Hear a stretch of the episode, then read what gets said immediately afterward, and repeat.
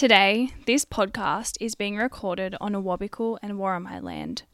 We pay our respects to Elders past, present, and extend our respect to any First Nations, Aboriginal and Torres Strait Islander people joining us today.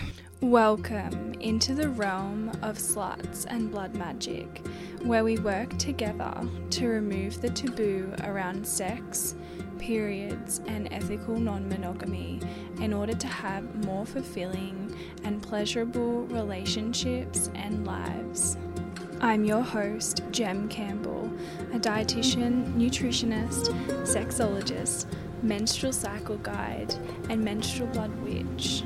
If you love the podcast, don't forget to subscribe, rate, and review so we can reach and empower as many sluts as possible. Let's get into this week's episode. Before we get into the episode today, I'd love to tell you all about my latest free resource that you can get access to via the show notes of this episode.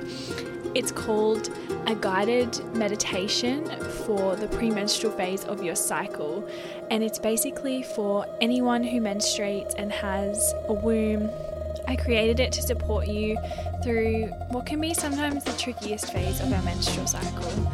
So check that out in the show notes. It's completely free. It's just an audio that you can listen to as many times as you like. I hope you find it valuable. Feel free to share it with your friends and loved ones in your community. Hello darlings, one last thing before we get into the episode. I just want to quickly chat about my one-on-one coaching. Now, as most of you know by now, I am a nutritionist and a sexologist, so I offer both nutrition and sex coaching. I do also offer a sex and nutrition coaching hybrid. Now, not many people know this, but your nutrition and your diet can really affect your sex life and your relationships, and more than anything, the relationship with yourself.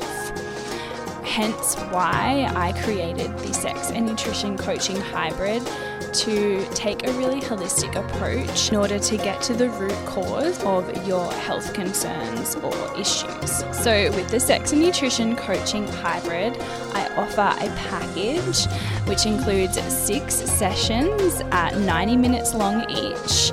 And it also includes a bonus message support between sessions via a messaging app called Voxer. If you have any questions about any of these offerings, you can send me an email to gem at imawagem dot com, or you can always just send me a D M on Instagram. These packages are a really great option because you're like fully committing. You're going all in. You're trusting me, you're trusting yourself, you're investing your money into your health directly. That's why I've chosen to create the package option, because I really want people to commit, because we can't just be doing one session here and there and expect everything to be okay and to get to the root cause of whatever's going on. We do need time, and I think six sessions is a good amount for that. Obviously, if you need more sessions, you can just buy another package or you can purchase single sessions as well, so that's also an option. And before you sign up for the package, you can also choose to just do a one-off session on its own, so you can actually just see if we vibe, see if you like it before you commit to and invest in the package. But before any of that, if you're interested, I really encourage you to book a free fifteen minute alignment call with me. Now, there are links to all of these things in the show notes of this episode and in every one of my podcast episodes. So just head to, you basically just scroll down and you'll see all of the links to everything. I also offer packages for sex coaching, but nutrition coaching on its own is different, so you would just book individual sessions. So you'll book an initial session and then you'll have follow-up sessions after that one. All right, let's get into today's episode. Hey babes, today on the podcast we have Emily back. I know you're probably getting sick of her. Nah, just kidding. She's I reckon pretty hard to get sick of. Um, this conversation was another Sunday. Um, we're chatting today about foods that keep our hormones happy and nutrition to have a better period and menstrual cycle in general. We're also then going to chat about the effect of alcohol consumption on our hormones and also on our health in general. And then we also have a little chat about alcohol and socializing. I'm kind of starting to get a bit curious about sobriety and maybe trying to go sober and challenging yourself in that way. Then stick around because this is the episode for you. If you're in need of a little push to give up the grog or to reduce your intake and have a positive influence on your friends and your community, then please stick around and listen to this episode. It is fabulous. Enjoy it.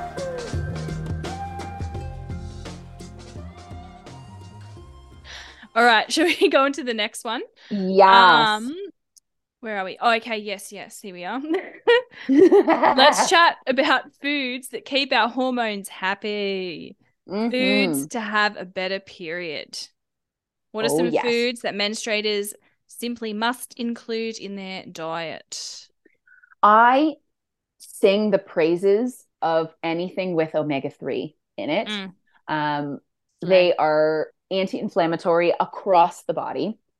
Um, inflammation is a normal body process. We like it. It brings nutrients, oxygen to tissues. But we don't we want, want it to be chronic inflammation. Exactly. We want it to be effective and efficient. We want that process to be like organizational management, like easy peasy to the point, not chronic, mm. low level.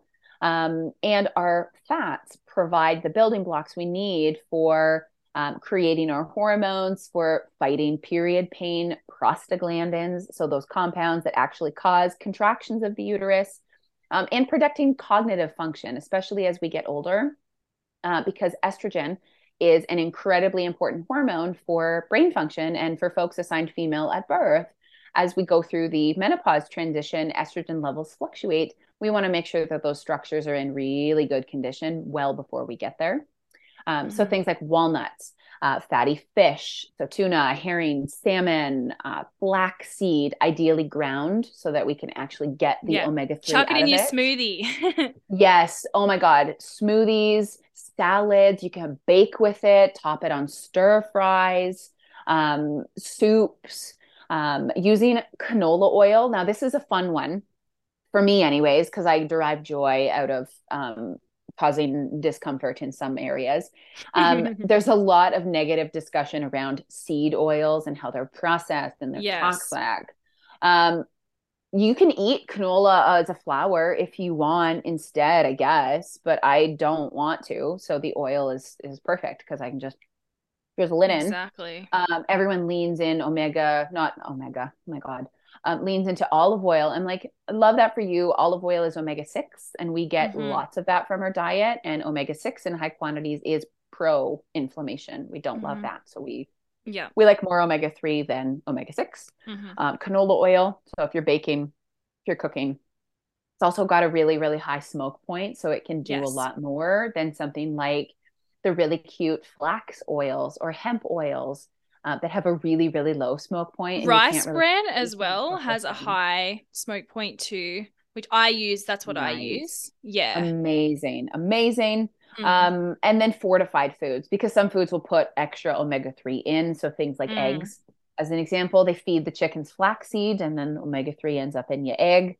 Um, or if you're using things like butter or margarine, using options that maybe have omega three added. Sometimes juices or cereals will pop it in as well. Mm-hmm. Um, so those can be ways to kind of sneak those in. Um, magnesium is also a mineral I really, really push with folks. It's a muscle relaxer. It's involved in muscle contraction. Um, and so it's perfect for period pain. Um, things like almonds, chocolate, chocolate covered almonds, um, mm. some animal protein foods. If folks uh, consume animal proteins, um, dairy products as well are really great options. For folks that don't consume animal products, typically legumes or other plant proteins can provide some magnesium. Um, and so those can work really nicely. So things like peanut butter, um, you know, lentils, chickpeas, Um, and then vitamin D is another one that I often suggest for better periods as well. Mm-hmm. Um, it's important for overall immune function. And get this, the vagina contains immune tissue.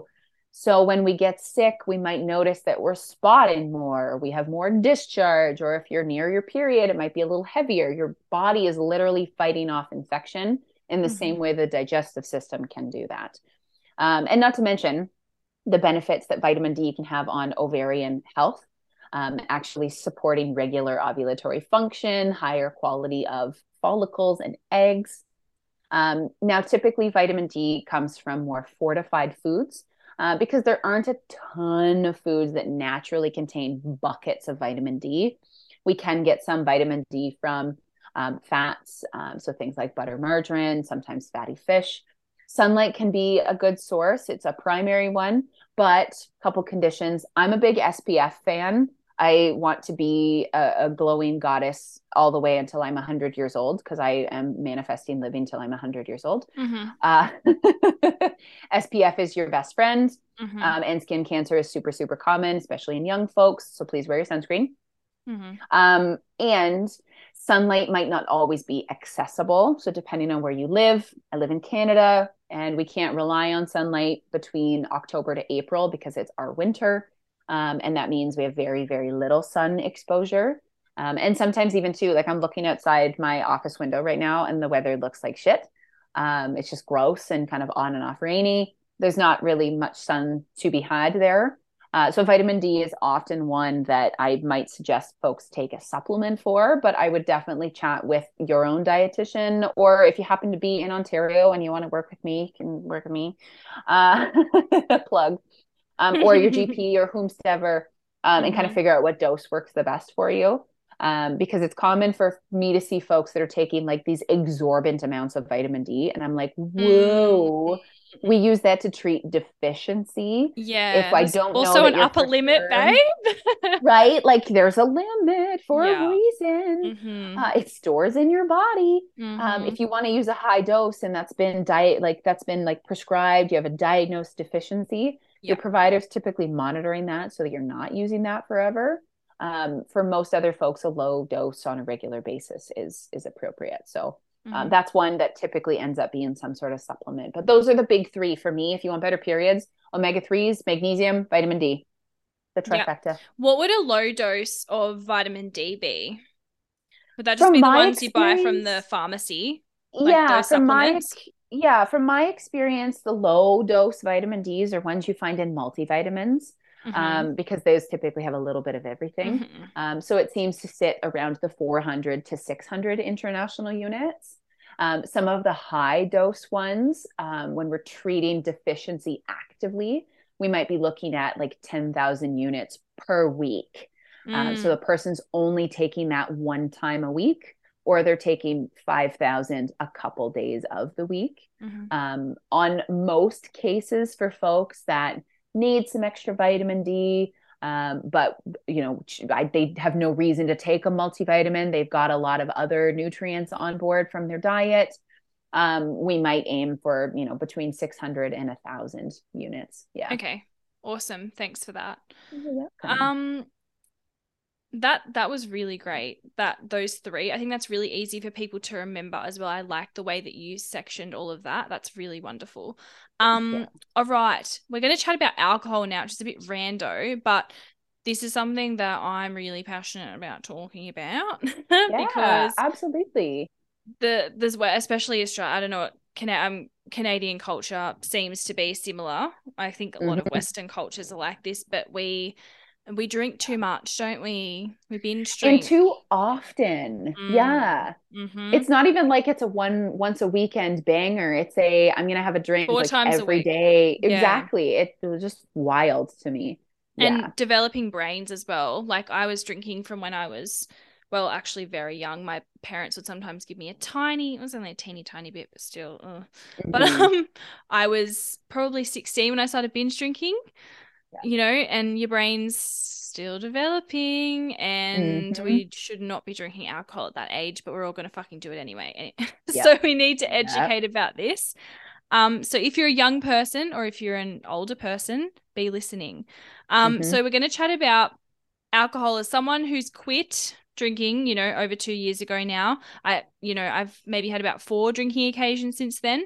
Um, and I've just been reflecting, I guess, on the impact that binge drinking had on my life, especially as someone with chronic migraine and with mental illness and A D H D. It just exacerbated my anxiety, exacerbated my depression, exacerbated O C D, exacerbated everything. You know, mm-hmm. alcohol and chronic migraine obviously do not mix well. Like, what is the maximum amount of standard drinks we should be having on just one occasion? Which yeah, I love day. This question. Yeah, because the guidelines have recently changed. Um, I know they? that they have, yes. Mm. So I believe they changed over in, I think it was in Canada first, because I had this conversation okay. with Okay, so it's a, global, um, a global change by the, the World Health Organization? So. Okay. I'm hoping so. Um, yeah. It seems to be that it stemmed with Health Canada, so I'm not entirely okay. sure, but I, I did have a conversation with another dietitian out in, um, oh, where is she? She's out in kind of the New Zealand Aus area. Um, okay. But I can't remember. Anyways, uh, the guidelines have changed. So they used to be um, for folks assigned male at birth, no more than, I think it was no more than three drinks a day, no more than fifteen per week. And you couldn't do all fifteen in one go. Mm-hmm. And for folks assigned female at birth, it was no more than two drinks a day, no more than ten per week. The guidelines have changed to be no more than two drinks per week for everybody. Per week? Drop per Holy fuck. Week. I'm so happy to hear this. I haven't heard this. Me I'm hearing too. It for the first time from you, and yeah. I'm so fucking happy. It's so oh, I'm happy. Amazing for me in the way mm. that I talk to people about healthy behaviors. Yeah. It's also incredibly surprising to me how many folks mm. that I see that are surprised or even angry about it because of yeah. the way we've been socialized to use and consume alcohol. I had this conversation with a coworker last night at the community event um, in that we, as volunteers, we were allowed to go get a bar ticket if we wanted a beverage. Um, and we're walking around, we're waiting for food for us. And um, my, my coworker was like, oh, you know, haha, we could go, we could go get a beer. And I said, oh no, I'm okay. I have to drive home tonight. Um, and she goes, well, one beer is probably not going to be an issue. I said, well, I've been sober for a year tra- training for championships. So I don't know what my tolerance is going to look like now. And I have to yeah. drive home tonight. Mm-hmm. I have like a twenty-five minute drive. That's not potentially safe. No thanks. Mm-hmm. And she was like, oh my God, no way. That's I'm like, why is it so weird for people to be sober? Like I have a bar cart in my house. I don't think I've touched for like a year and a half just because I don't have the same interest in in examining relationship to alcohol. And I think that's a big piece of it. Where does it fit for us? We yeah. ask a lot of hard questions around why do I consume alcohol and where, where does it fit? Um, alcohol as a kind of health aspect. Um, I, I always like to start from a metabolic health piece. Alcohol kind of butts in line when mm. we think of metabolism. So our body has to process alcohol first. It's a toxin to the tissues. It damages the tissues. It's got to go first before anything else. So your carbs, your proteins, your fats, your meds, your hormones, alcohol goes first before anything. So depending on the person and the context of their day, that means blood sugar and insulin function get wacky as hell. So we might see huge cravings. Their energy levels are crap. They have really poor exercise recovery. They're not sleeping well. Um, and, and so, you know, from that metabolic piece, alcohol does us no favors. Um, it, there was a study in twenty seventeen published in the Journal of Alcohol Research that showed that, um, chronic alcohol use increases, uh, gonadotropin releasing hormone or G N R H. They listed as L H R H, mm-hmm. um, uh, where L H and our testosterone and increases estradiol or estrogen and our F S H. And so we talked about heavy periods being related to potentially that estrogen um, and that long-term fertility status was impacted. So when we think about the jobs of those groups of hormones, you've got less, um, you know, testosterone that helps with libido, helps with muscle health, helps with energy levels and mental health, less L H to help with ovulation. In folks assigned female at birth, we might see lower libido, we might see uh, lower energy levels, more brain fog. And then we've got these higher estrogen levels that are making periods heavier. They're potentially ovulating really weird. Um, the, the uterus is less of a viable environment potentially. For folks assigned male at birth, it might look like, again, reduced libido. We might see poor testicular function, um, difficulty maintaining or achieving an erection or orgasm.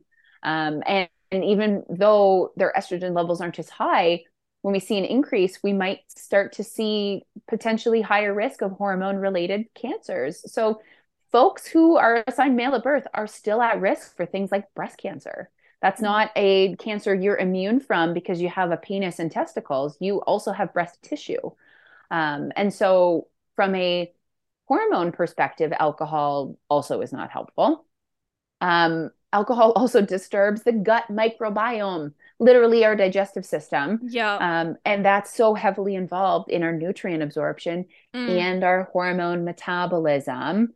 Um, I've had, when I did my internship working uh, my placements in uh, surgery and in I C U, we had folks with, you know, end stage liver disease that we, the first line is to ensure supplementation because their bodies are starved of anything other than alcohol.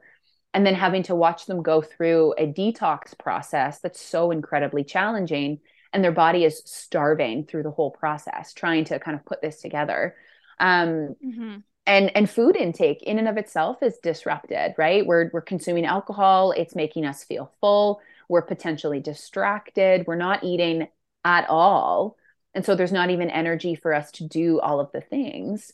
Yeah. Alcohol acts as a diuretic. So we're dehydrated, you know, the whole breaking yeah. the seal type of thing. And yeah. then you pee once and you pee sixteen more times before the end mm-hmm. of the night.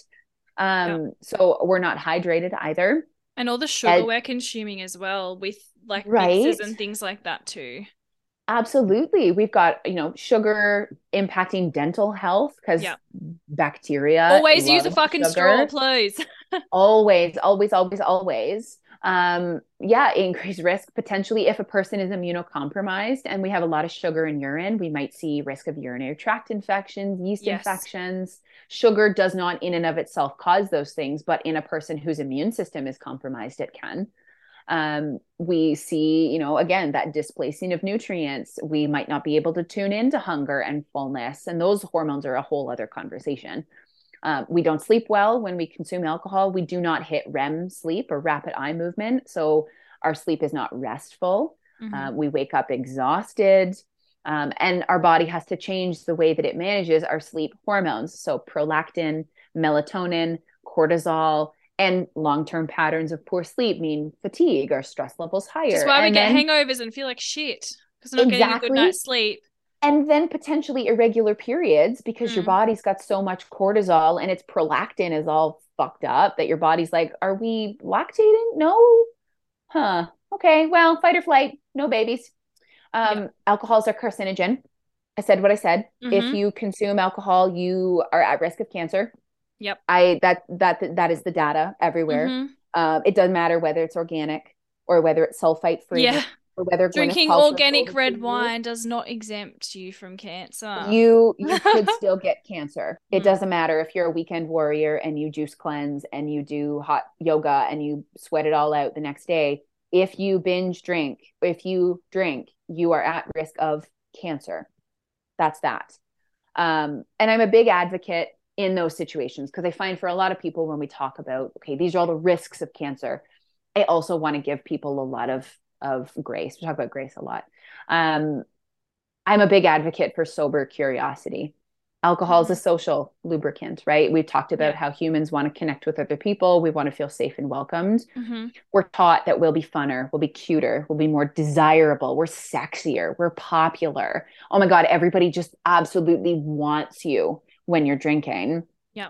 When we start to really, really think about what alcohol does for us, if it does anything for us, it opens up to considering where and if alcohol is actually serving us, right? Is it keeping us disconnected from having tough conversations with partners? Like, are we using alcohol as a way to have sex because we are not comfortable yet just communicating boundaries? mm-hmm. around what we do like, what we don't like? Are we hanging out with friends that are super pressury and don't let us be our authentic selves? Do we need better coping strategies for a really high stress job? Um, you know, do we need to, you know, seek help in other avenues around body image when we use alcohol? All these big things that don't expect a person to become sober, but set some conditions around, you know, what would it be like to be sober? What would it be like if alcohol wasn't such a big element of your life? And why is al- alcohol such a big element? Mm. Right? Just kind of asking the questions of why, and tell me about that. And what's your literally experience, journal, right? Whip out your journal and just write. Oh, like, yeah. Reflect, and you will be horrified. You'll be like, uh-huh. oh, I'm avoiding this conversation. I'm avoiding that social anxiety. I'm avoiding speaking my truth. I'm avoiding being assertive. I'm avoiding mm-hmm. actually having control over my behavior because I like risk taking, because I'm looking for the dopamines, yep. you know, all these things oh, yeah. like that. And, and then it also, like, we might end up fucking someone that we're going to regret fucking. We might make yeah, and decisions. Even people that we An don't S T I. Want. Yeah, any people even that we don't really want to mm. fuck, but we just want mm. to be fucked by somebody. We want to mm. feel like we deserve to be fucked, right? Yep. That we've we've got somebody that it, they fit the gap. It's not really what we wanted, but that's and this was where when I'd emailed you and said, "Hey, we should talk about nutrition and kind of sexuality and porn relationships." Mm. This will be another aspect of that. Mm-hmm. Um, that when we examine our relationship with alcohol, we are also examining our relationship with pleasure. Um, and so that is something that I do know for sure we are going to talk about in more great depth. Absolutely. I'm so excited for that conversation because fuck me, like alcohol is so pleasurable, and that's why we get hooked on it, even though it makes us feel like shit for sometimes days mm-hmm. after. We will happily be anxious the next day and having a panic attack just so that we yep. can have a lit night out, have some threesomes, have some fucking drugs, whatever we want to do, make yep. poor decisions, be a bit silly, woo, you know, feel yep. free and liberated and woo, I don't give a fuck about anything. And then the next day you feel like shit, we, why, why? You could yep. literally go out. I used to go out, and when I first stopped drinking, I had a friendship group that I don't hang out with anymore, but they were a group of tradies, and they loved going out and getting on the piss. And I thought it was so fun to watch them from a sober, through a sober mm-hmm. lens. And I would literally take a cacao because cacao has caffeine. It's very yep. energizing. It, you know, wakes me up. So I would literally take like cacao in like a jar like this in my bag. Like I'm such a freak. Um, sometimes kind of hot, warmish, sometimes cold. And I would drink that throughout the night. And it honestly, I felt like I was drinking because when you're mm-hmm. around that environment, your brain, there's actually research on this as well. Your brain thinks that you're drinking. Yeah. That's why, we're, yeah. We're basically creating the conditions of pleasure. Yeah. Exactly. And then sometimes the next day there's been, I, I can't name any studies, but I remember reading studies a few years ago that uh, people who go out sober with their friends and they dance all night and they do all the same things, they're sweating, you know, whatever, they were still waking up hungover, like feeling hungover the next day, even though they were sober. And that's probably because they're sweating a lot and they're not replacing their electrolytes. Yep, they're dehydrated. Yep, they're not hot. Sleeping properly because yep. they're getting their system all worked up probably close mm-hmm. to, to before bed. They're not winding down. And also yeah. because their brain is tricked into thinking they are drinking because they're around, they're in that environment, that social environment. Exactly. But you're not, exactly. you're not putting cancerous shit in your body though. So that's cool. Exactly. And you're probably having a lot more of a fun time that you get mm. to watch other people make. I, I we talked about it's this last funny. Night because yeah. people show up to some of these events just absolutely plastered, and I can't really? fathom it. And I so I joked that it was so funny to spend other people's money in an auction when they've had, you know, alcohol to lubricate their wallet. Mm-hmm. So fun. Um, but you watch them and you're like, okay, that's what the human body just does mm-hmm. in in those contexts. Like you, the way people like wobble around, and you're like, and they don't even hysterical. Realize how fucking cooked they look. They just you're think like, they're walking normally. And you're like, yeah. your your cerebellum has just been pickled. It's like zero whoosh. Motor function. Yeah. Oh God. So good. It's actually so hilarious, and it's so entertaining. Like I really just want to like challenge all of you listening to just have one sober night, and maybe even don't tell anyone that you're not drinking. Yeah. And you don't you don't need to tell anyone. Just see what fucking happens, and you will have some stories, my friend, and you will fucking feel so on top of the world because you remember everything, you know? Yep. You remember your entire night, you make good decisions, and you go fucking home. And you wake and up the great. next day and you're like, I had a great night and I didn't fucking put carcinogens in my body. Exactly. Exactly. A whole new era. That's a big slay. Oh, I loved that. That's amazing. Yeah. I hope you enjoyed part four in this series with Emily. I think it was part four. Maybe it's part five. Fucked if I know at this point. We've had so many parts to this series. And guess what? We've got one more next week. That's right. The final part in this however many long series with Emily the Period R D is next week. You can find Emily on her Instagram at Emily the Period R D. And just a reminder that R D stands for Registered Dietitian, which is what Emily be. Now, that's a little bit different in Australia. So Emily, as you all know by now, is from Canada.